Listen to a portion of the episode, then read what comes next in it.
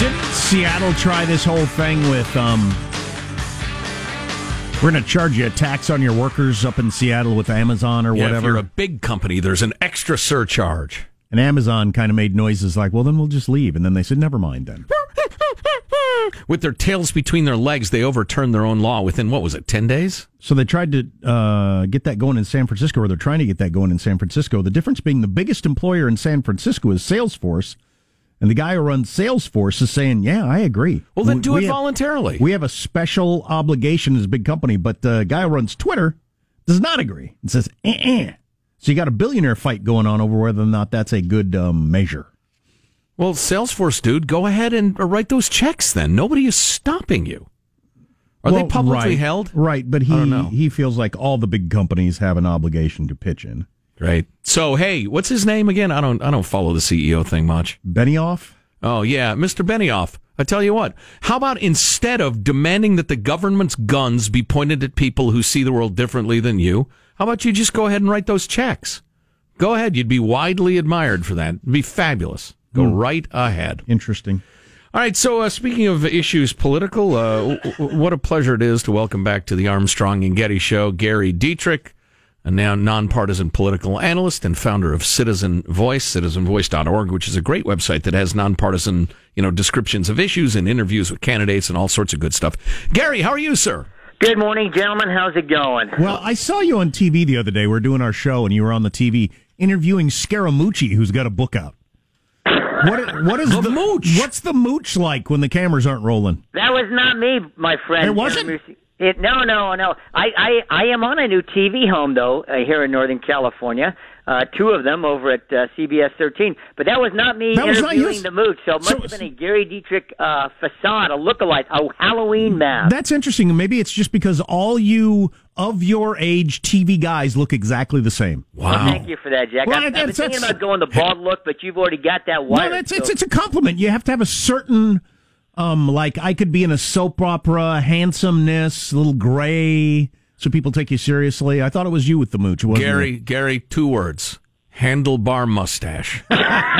You gotta have a brand, Gary. A brand. I'll keep that in mind. Guys, as you all know, my brand has over many, many years simply trying to be a genuine nonpartisan truth teller. You know that. Yeah. Right. Absolutely, and we respect you for that. Hey, I gotta start with the gas one. How did they get away with writing the gas prop in such a way that nobody knows that it's about repealing the gas tax?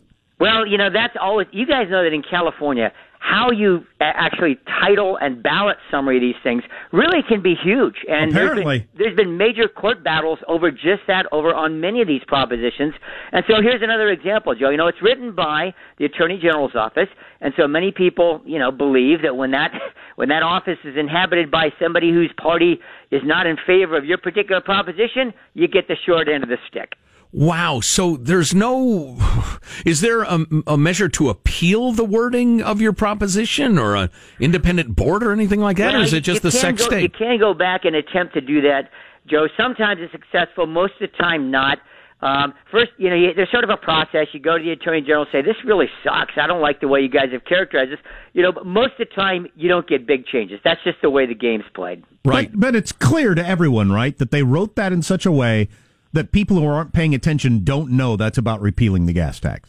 Yeah, there's several, I think. I've noted this, guys, on this particular election cycle for some reason more than others, where I think the ballot measures in some ways are more confusing than they often are at other times. But this was going to be the big kahuna. I mean, Prop 6 was supposed to be the massive turnout machine for Republicans because it was going to repeal $5 billion annually in taxes. That's a lot of dinero. But the thing about it is, honestly, I think the air went out of that balloon when national politics, Trump, Kavanaugh, et cetera, really became the driver, I think, and even our California elections. So Prop 6 is described as eliminates certain road repair and transportation funding, requires certain fuel taxes and vehicle fees be approved by the electorate. Initiative constitutional amendment. That is the repeal of the gas tax. Do we know how it's polling? Yeah, well, actually, it started out doing just barely over dead even, Joe, but the no side has been so, the yes side has been so outspent by the no side. I mean, the construction and trade unions, you know, naturally part of the road building process. Even the California Chamber of Commerce has so outspent it.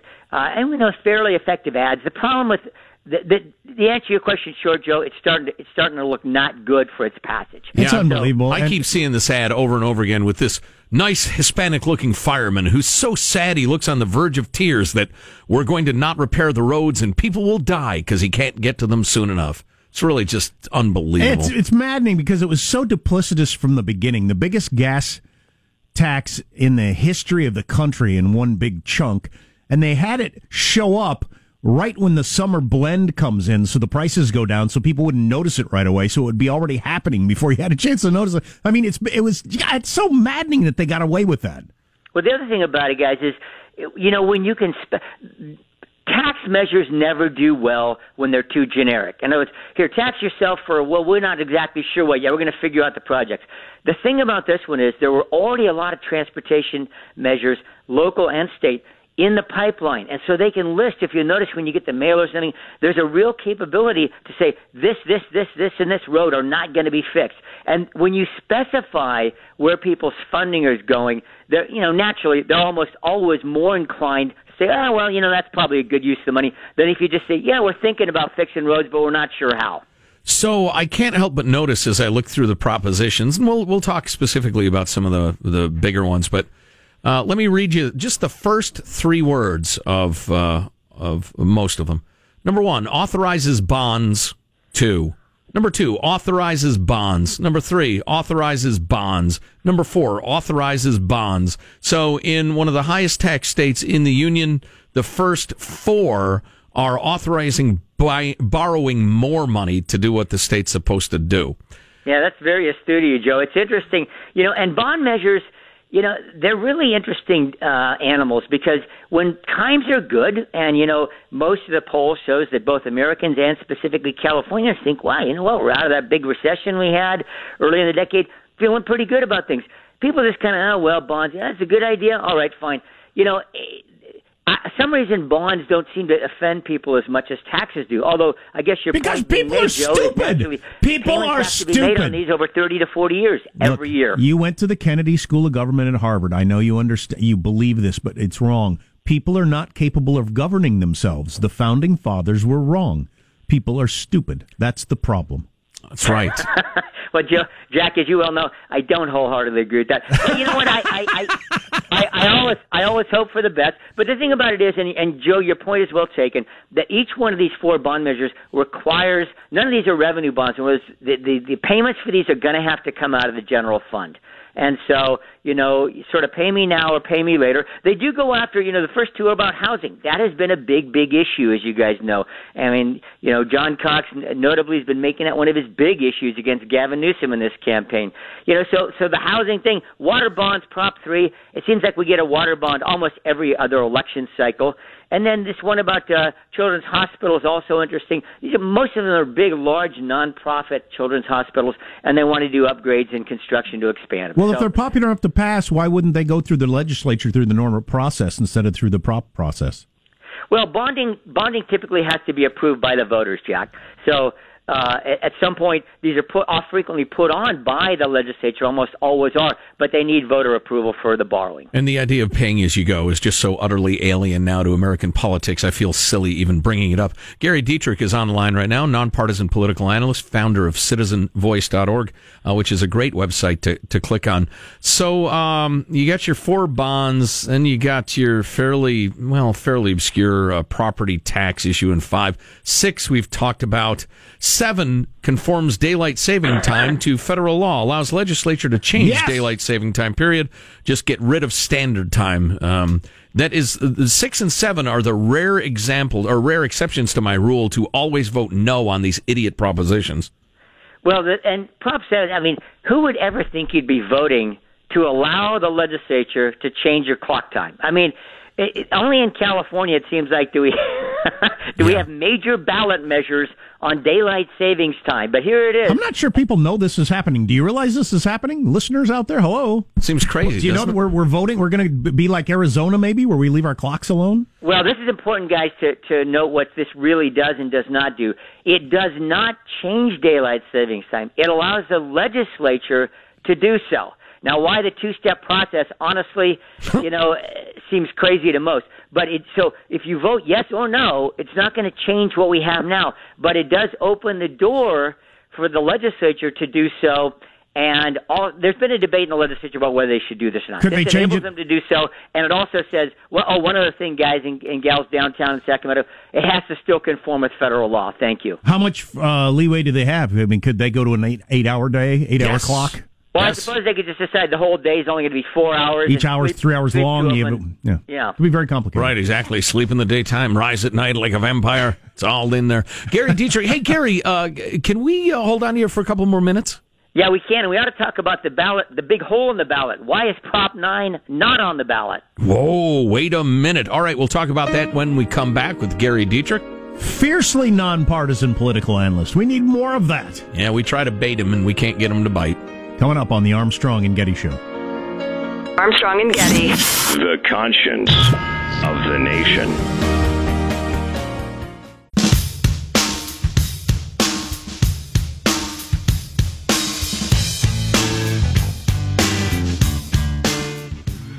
The Armstrong and Getty Show. Well, I'm looking through this. It's 12 young people and why they probably won't vote. We're talking with Gary Dietrich about the election, particularly in California, but there's elections all over the place, including national. There's one young person, she's concerned she doesn't know enough on the issues to vote, even though she's read Cicero, Voltaire, studied Alexander Hamilton. Trust me, you know more than a lot of voters who are going to the poll. But anyway, that's why she's not voting. Darling. This guy said, I didn't get my stuff in on time. I missed the deadline for registering. This person says, I'm in another town than where I'm registered, and I have absentee ballot, but I don't have stamps, and I didn't get around to it, and so there's a lot of that. Here's the Democratic Party doesn't really stand for the things I believe in anymore. They don't do anything. They only care about old people, so I'm not voting. It's just interesting. I'm wondering what the turnout's going to be nationally or in California. Both set record lows last midterm. Gary Dietrich of Citizen Voice, do you have any idea what turnout might be?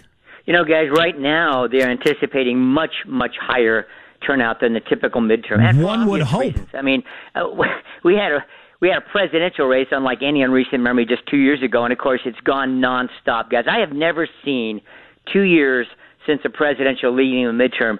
Absolutely, people fully engaged, and we see that by all the polls. You know, that's obviously disappointing when you get that anecdotal stuff, Jack, from young voters. And really, turnout, guys, is going to be the key. It's going to be the key to whether Democrats animate their base and retake the House. Whether Republicans pick up another couple Senate seats. I mean, all around the country, including fully on the West Coast, who gets their people to the polls in this midterm is really going to be the critical factor. Okay, you good with that, Jack? Okay, let's get back to our California propositions we're looking at. Just real quickly, what's the deal with the regulates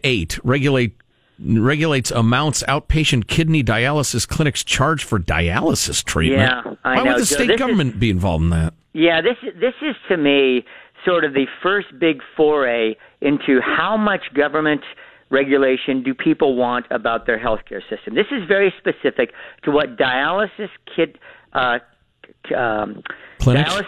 kidney treatment facilities can charge for their services. Who's pushing this?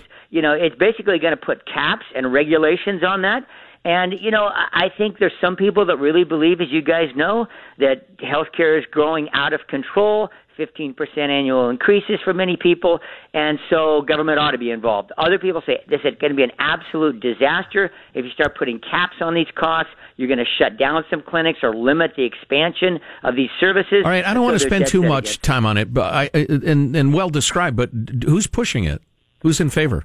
Well, you've got people who are mainly advocates for lower-income people who say that these services cost too much and people are getting priced out of being able to use them.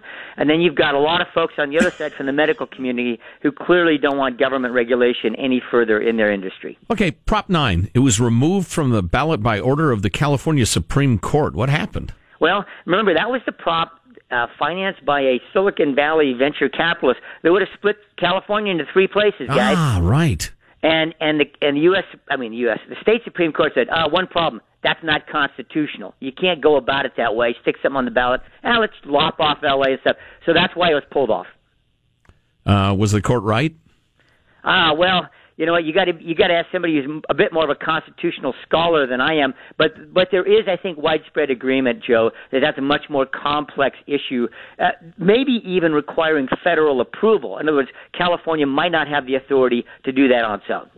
Two hot issues where you don't have any props on, immigration or guns, neither one of those, right?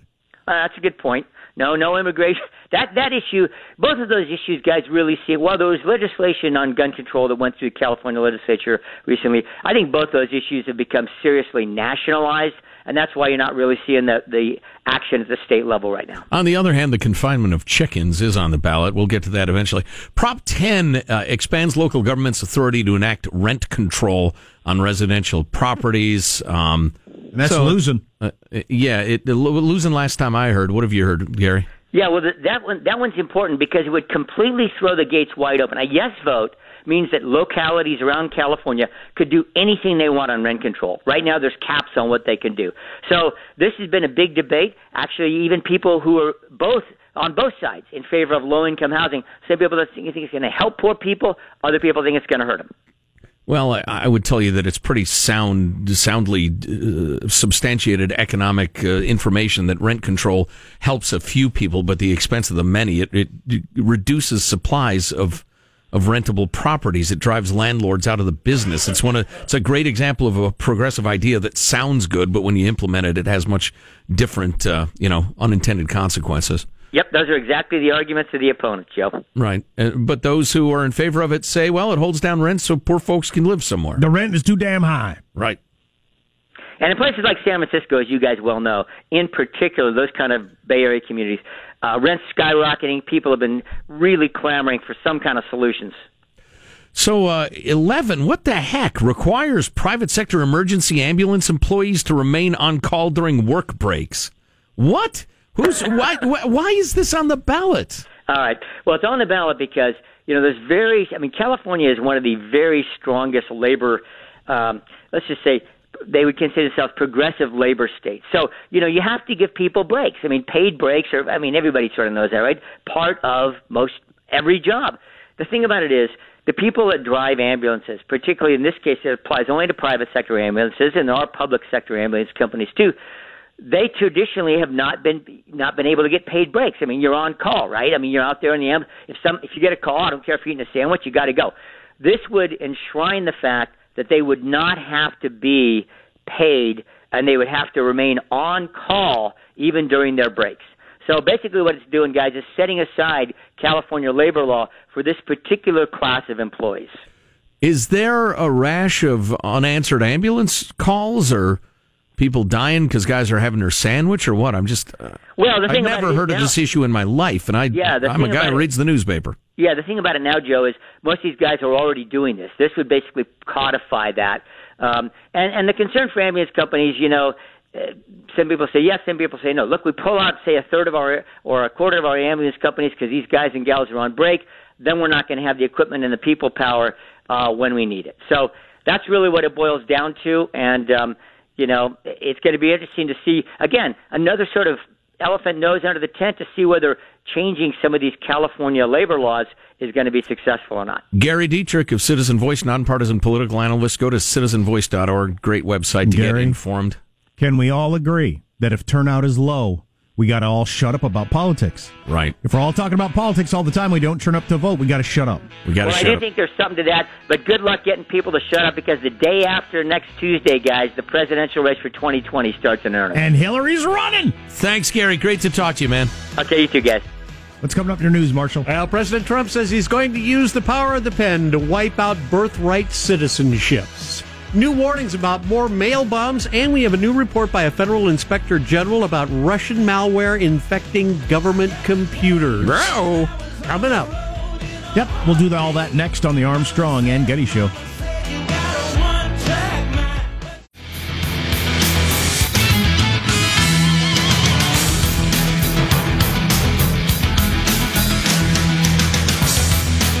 What's the latest with Marshall Phillips?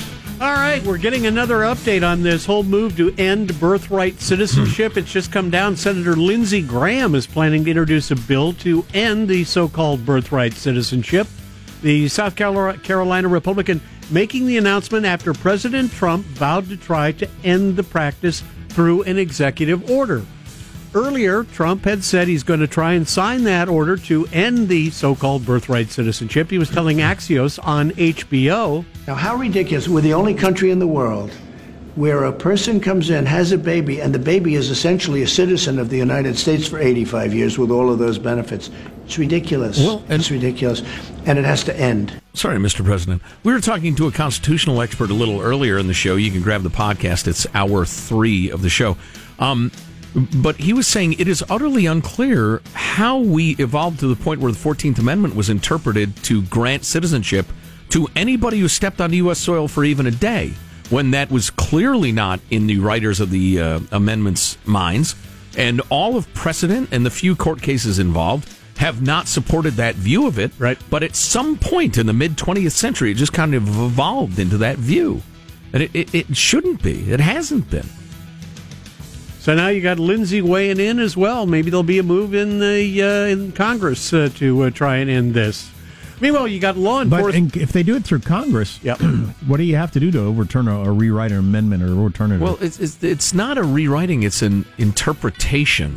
Okay. How that works precisely, I don't know. Well, but how it got interpreted the other way, right. Like I said, is mysterious. Dr. Eastman, who we talked to, thinks it might be something as simple as changing the wording on on an immigration form back in the 60s, the 50s or the 60s. Right. I think he said the 60s. Law enforcement officials are not sure whether they have found the last of the pipe bombs that have been mailed out to prominent Democrats and other opponents of President Trump around the country. They are saying the packages were indeed staggered and more could be somewhere in the U.S. mail system. What's more, the guy suspected of sending the bombs kept a list of over 100 apparent targets. So there could be some more working their way through the mail system. And I'm sorry. Go ahead, moron. I was going to say, I want to go back to the 14th Amendment thing, just being guilty of being too hip for the room or assuming too much.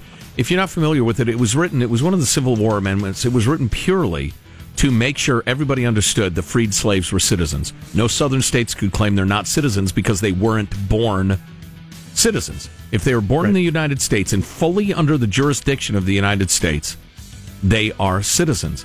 But the idea that a Chinese national could show up at LAX, pop a kid, and fly back the next day, and that is a U.S. citizen, is absolutely counter to the point of the 14th Amendment. Well, it's not counter to it, but it has nothing to do with it. The United States Department of the Interior's Inspector General has just released a report that has got a lot of people shaking their heads. It looks like one single employee is responsible for some big-time malware infecting the computer systems in the U.S. Geological Survey's department. Government auditors traced a malware infection back to that one porn-watching employee with the USGS. The investigation found the employee saved a whole bunch of the material on his personal Android cell phone as well that was connected to their computer against agency rules. You're in the government geological section. The rocks ain't changing a lot today. Might as well watch some porn. Yeah, so what's the effect? I mean, do we have, like, poor data on when geysers might go off, or what? Apparently, the malware infected much of the computer system. They had to go in and they had to work to get it all cleaned out and cleaned up. The employee in question was reportedly told to stop watching porn at work. He was not fired or apparently officially reprimanded. Not. Just like in the private sector.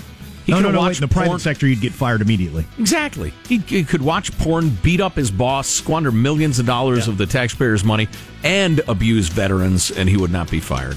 This employee had an extensive history of visiting sites for several years prior to detection. Right. The government-issued computer visited some 9,000 adult video sites. So he looked. I didn't know there were 9,000. He looked at porn. You're scratching the surface there.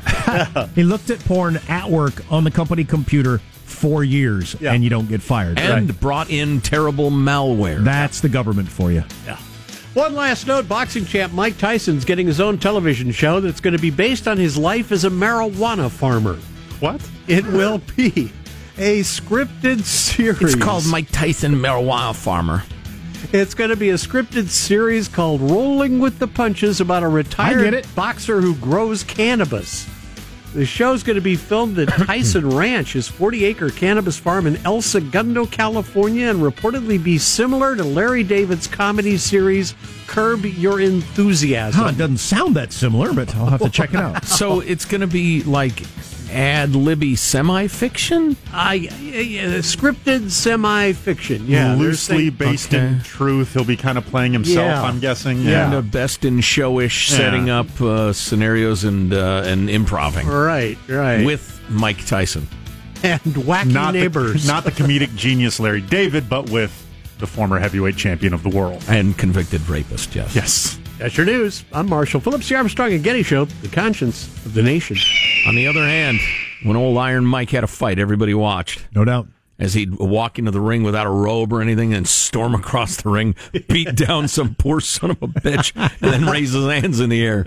We all think, that was great, but it was 40 seconds long. If he started to lose, he'd bite your ear off. Right?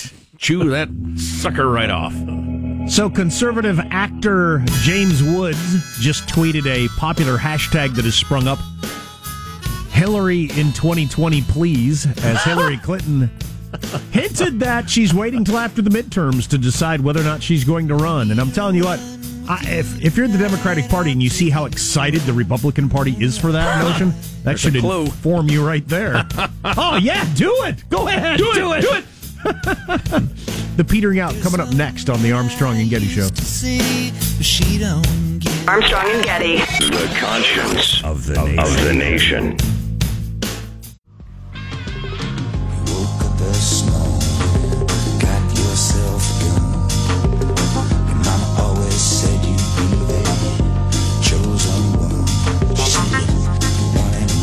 So what is this about we're about to hear there, Sean?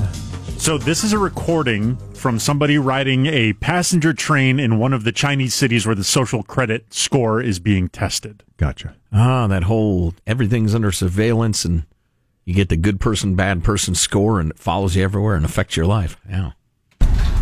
Dear passengers, people who travel without tickets or behave disorderly or smoke in public areas will be punished according to regulations, and the behavior will be recorded in the individual credit information system. To avoid any negative record of personal credit, please follow the relevant regulations and help with the orders on the train and at the station. I wonder why it's in English, but so the idea is if you're riding without a ticket, that'll go against your score. Among other things. Yeah, the smoking in public, just kind of not following the rules of the train. Now, I am generally against totalitarianism and totalitarian regimes. On the other hand, if there were some repercussions for driving like an a-hole and acting like a jerk in public and dropping F-bombs in line at McDonald's in front of a bunch of little kids, boy, that idea is pretty appealing, that somebody would run up a score. And after a while, they would just end up in the gulag. Oh, runs up against my beliefs. But it is appealing.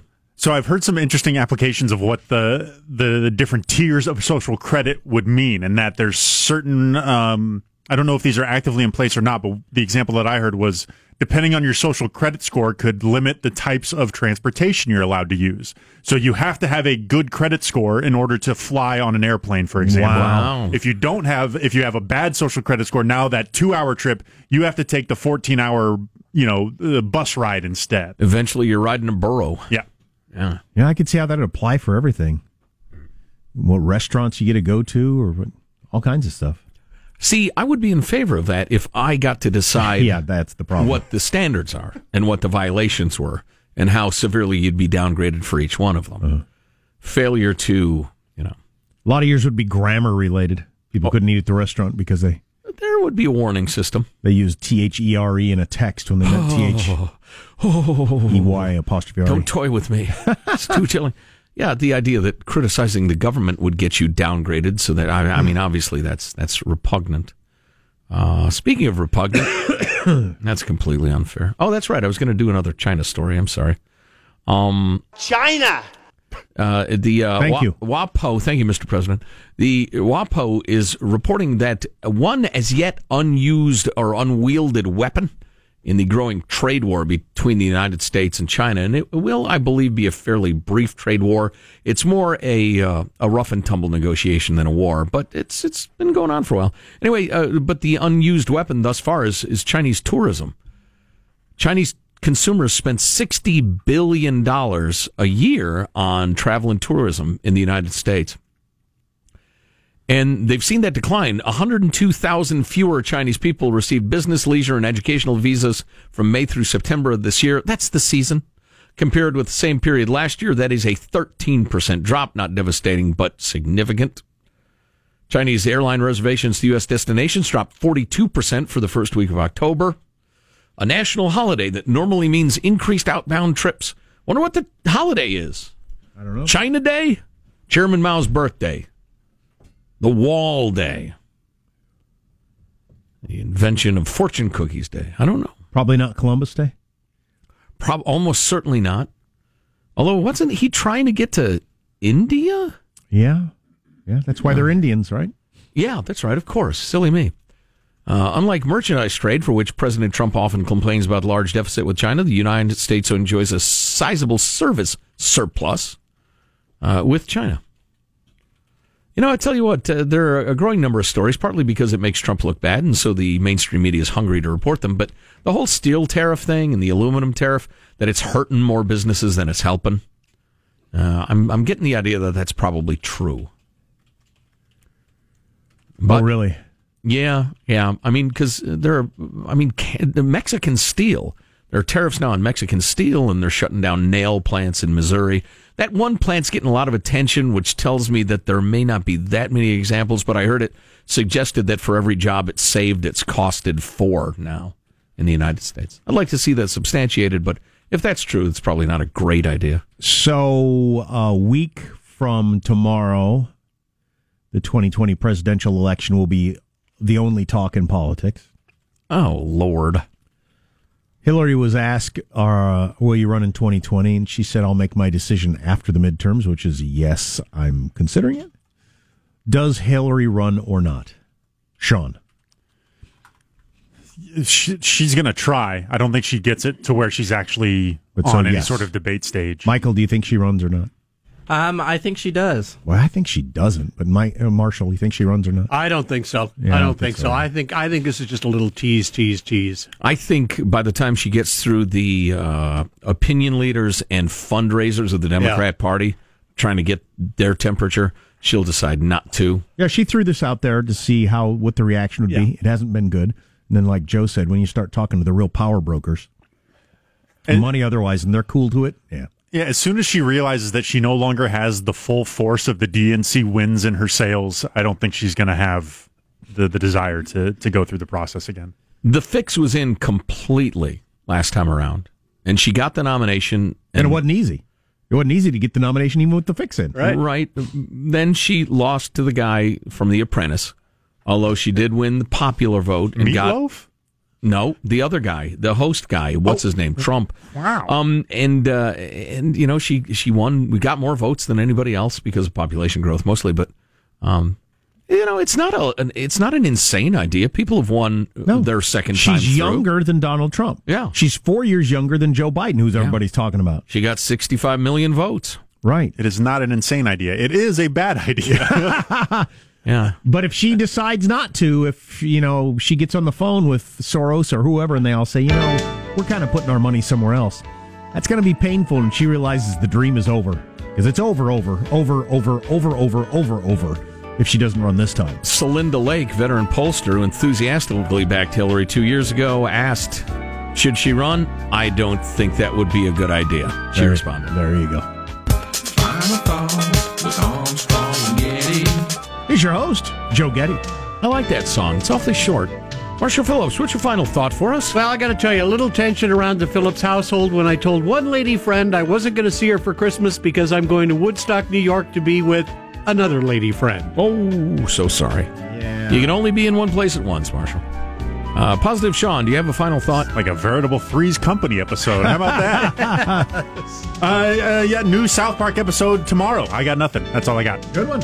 I'll check that out. That's good enough. Hey, good. Michelangelo, do you have a final thought? Yeah, I'll just say if Trump runs again and Hillary runs again and some of the other same candidates run again, it will be the most profane and angry presidential debates ever on TV. Yeah. No doubt about it. Profane and angry are original air names. That was a controversial show. Jack, do you have a final thought you'd like to share with us? When I get past this cold, I'm going to wash my hands every 5 minutes and live in a bubble so that I never get one ever again. I cannot have another cold ever again in my life. They suck. They suck hard. They suck out loud. My final thought is our incredibly odd president is keeping so many campaign promises. It's amazing. Nobody thought he would actually look into, in a serious way, the birthright citizenship thing. But here we are. Where this one goes is going to be really interesting to follow. I'll meet you at the Supreme Court. You think? Yeah, where they may well vote in favor of it or insist that the legislature make it clear what we want it to mean, the 14th Amendment to mean, because it's not clear at all. Depends on how hammered Kavanaugh is while he's listening to oral arguments. Oh, for God's sake. Shows up with a 12-pack. Exactly. He likes beer. He likes beer. Out of control. I like beer. If you didn't hear our interview with Stanley McChrystal, I thought it was pretty interesting. Maybe grab that off the podcast. You know what we charge for the podcast? Nothing. You know why? Because we're stupid. Armstrong and Getty wrapping up another grueling 4-hour workday. So many people who think so little time. Go to armstrongandgetty.com. You can drop us an email if you want. Mailbag at armstrongandgetty.com. If there's something we ought to be talking about, send it along. Or if you want to comment, go ahead. We will see you tomorrow. Where are the Warriors playing? I got to start watching the schedule because they've got to try to lay 200 on somebody. They're playing the New Jersey Generals. See you tomorrow. God bless America. This is a historic act of devastating incompetence. I will not sugarcoat this. This is a disappointing day for us.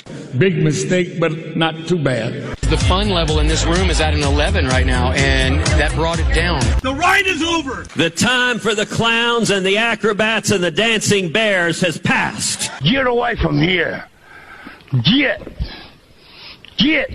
Get. We apologize for our stupidity.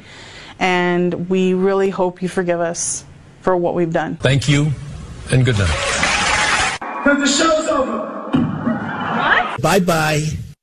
Well, I'd like to be president. Armstrong and Getty, the voice of the West.